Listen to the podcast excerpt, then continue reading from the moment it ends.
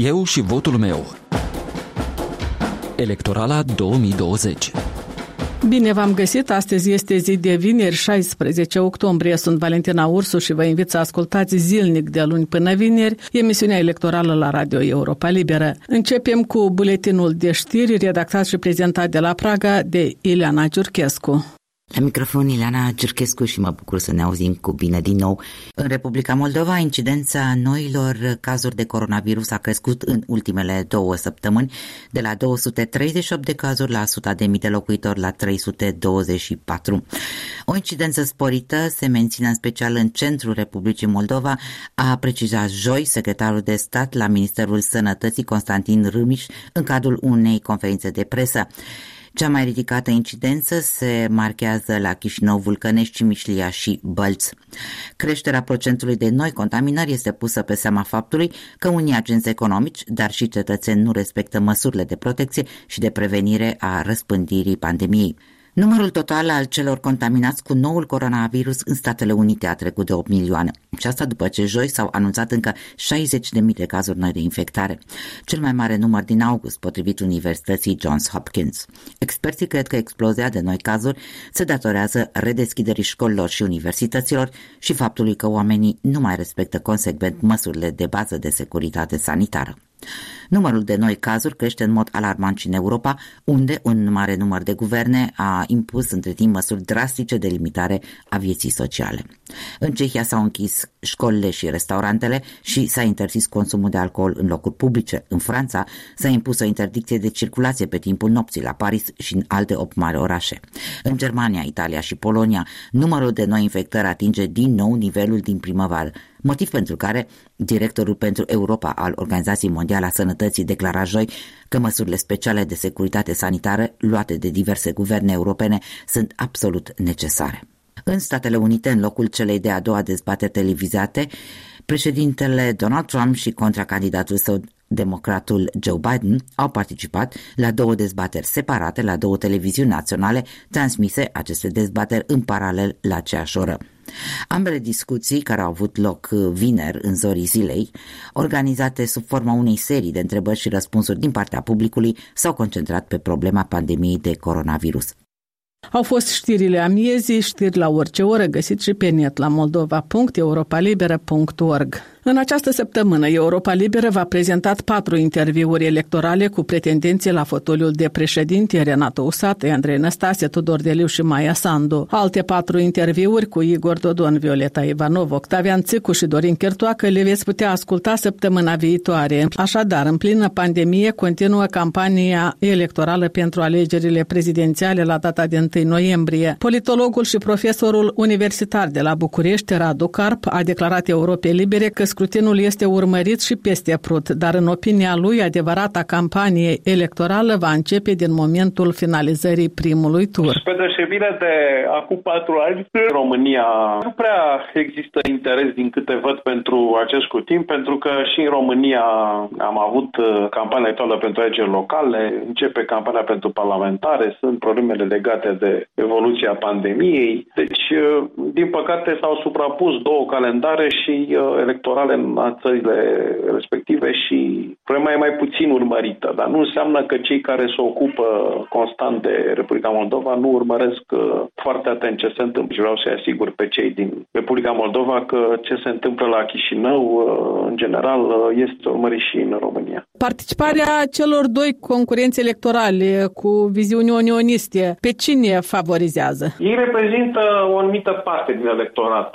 Întotdeauna, la toate scutirile, că de alegeri locale, parlamentare, prezidențiale, există cel puțin un candidat unionist care câștigă anumite voturi. Acum, sigur că unioniștii sunt mai aproape de opțiunea pro-europeană decât de cea pro-rusă. Asta este evident. Există diferențe între abordarea, să zicem, strict europeană și cea strict unionistă. Dar uh, e foarte bine că există în competiție asemenea, reprezentanții unui asemenea curent, pentru că se poate vedea exact cât reprezintă de opțiuni electorale și uh, pot mobiliza la vot pentru turul 2. Deci e foarte bine că există această competiție și că persoanele respective s-au înscris în această competiție. Cum credeți, prima vizită în străinătate, unde ar trebui să o aibă cel care câștigă mandatul de președinte? Dar nu este tradițional pentru că Igor Dodon a încălcat această tradiție. Tradițional, președintele României mergea în Moldova și cel moldovean la București, după câștigarea alegerilor. Mi se pare că domnul Timofti a fost ultimul președinte care a mers pe această tradiție. În mod normal, cred că așa ar trebui să arate lucrurile. Sigur că domnul Dodon a refuzat din principiu să aibă acest parcurs și să dea acest semnal. A fost prezent la Moscova, a zice eu, aproape săptămânal, dar cred că pentru evoluția relațiilor bilaterale ar fi un semnal foarte bun de a exista o vizită la București urmată de o vizită la Bruxelles sau invers, la Bruxelles după care o vizită la București. Adică cred că lucrurile astea s-ar putea face. Sigur că e un context mai dificil, contextul acesta al pandemiei, dar gesturi simbolice se pot face. Un telefon se poate da imediat după instalare. Nu e neapărat nevoie de prezența fizică. Sigur că și asta e important, dar măcar un telefon, un prim telefon dat uh, la București de nou președinte, ar uh, da un semnal și cetățenilor din Moldova că există o țară care urmărește cu multă atenție și ajută întotdeauna Republica Moldova. Admiteți că în Republica Moldova votul rămâne a fi unul geopolitic? Oamenii cred că n-ar vrea neapărat să voteze geopolitic, dar candidații se prezintă în acest fel. Și atunci, inevitabil, votul este geopolitic, pentru că Igor Dodon nu spune că este altceva decât este. Nu spune că este independent sau că este om de stânga sau nu. El spune foarte clar că dorește o altă orientare decât cea care a fost până la venirea sa la putere, la relația cu Moscova. Deci, evitabil, dacă vrei să-l votezi pe Igor Dodon, achiestești la programul lui. Deci așa văd eu, uh, să zic, uh, factorul geopolitic în aceste alegeri. Dar admiteți că și factorul extern poate să se implice în uh, scrutinul prezidențial din Republica Moldova?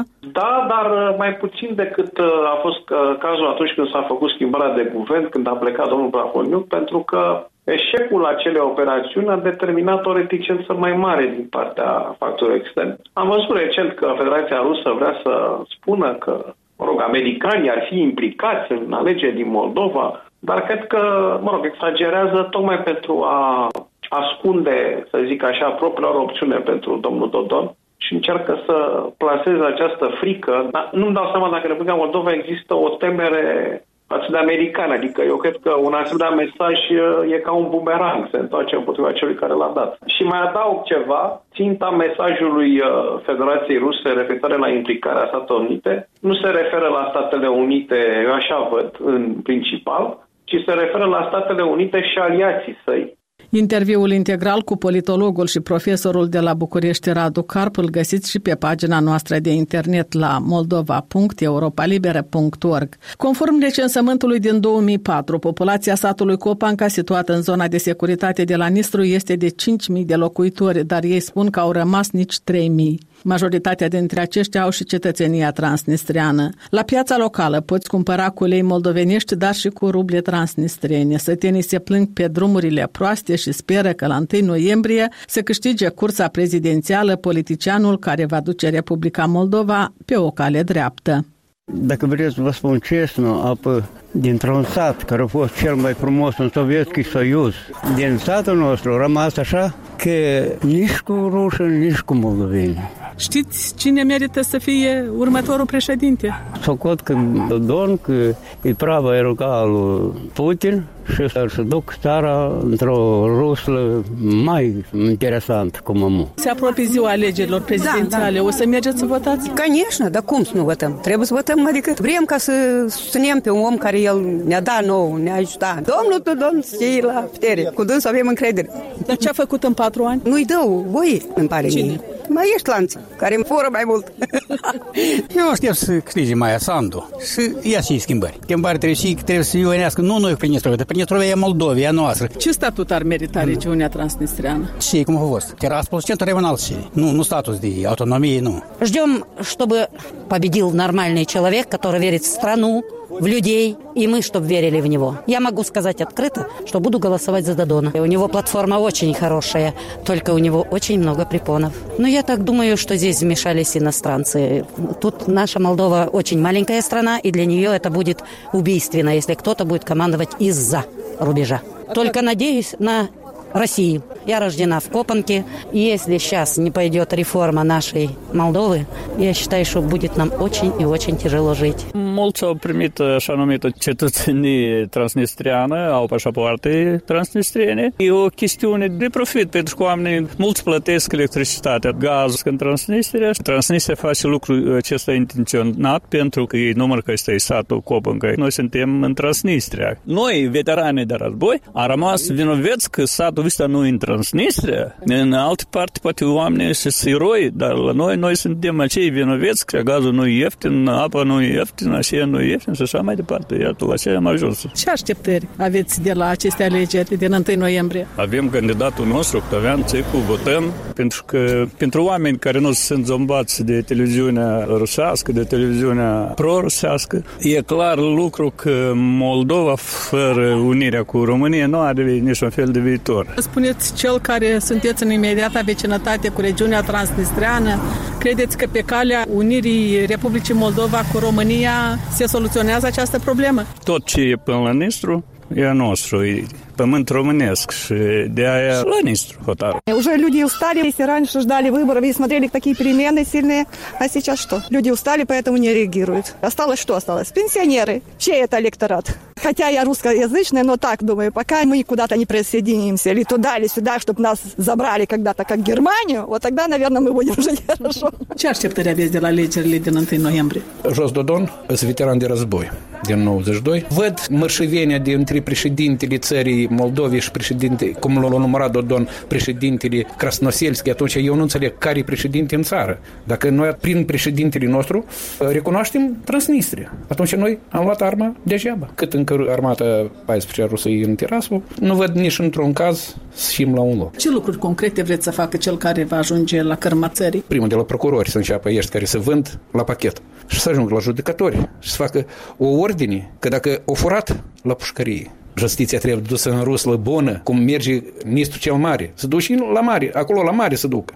Nu așa să o iei prin hăi să ceala. Dacă ar să fie un președinte de Isaac principal să iei tot în mână lui, eu înțeleg că ar și greutate mare, că rădășini mi spus puternic, dar uh, sunt oameni și dacă vine el să alege lui putere să alege, care într-o noapte poate nu e Moldova asta așa mare, într-o noapte tăți hoță să pot puși la pușcărie. Da, Maia Sandu poate să iei președinția în mâinile Să vedem la turul 2. Opinii adunate la întâmplare în satul Copanca din raionul Căușeni și pe final minutul electoral cu colegul Vasile Botnaru. Abia de-am scăpat de dulceața amărâtă de îndoieli, vorba poetului, privind dreptul locuitorilor din Transnistria să-l sprijine pe cel mai iubit dintre pretendenți fiind aduși cu hapca la secțiile de votare din statul vecin, cum spune Krasnoselski, mahărul de la Tiraspol, poreclit uneori președinte. Și iată că mă macină o altă șuvăială, după ce l-am auzit pe șeful de la CEC cum suflă în iaurt ca nu cumva să îngrădească dreptul persoanelor cu simptome de COVID să își exercite dreptul la vot. Bun, dar cum e cu dreptul celor care se cred și chiar sunt neinfectați? Oare ei au dreptul la siguranță sanitară în spațiile secțiilor de votare? Cine îi întreabă pe ei? Membri ai comisiilor, observatori și mai ales pe sutele de mii de votanți dacă vor mai fi motivați să meargă la vot auzind una ca asta. Oare nu cumva foarte mulți, dar foarte mulți, și ar putea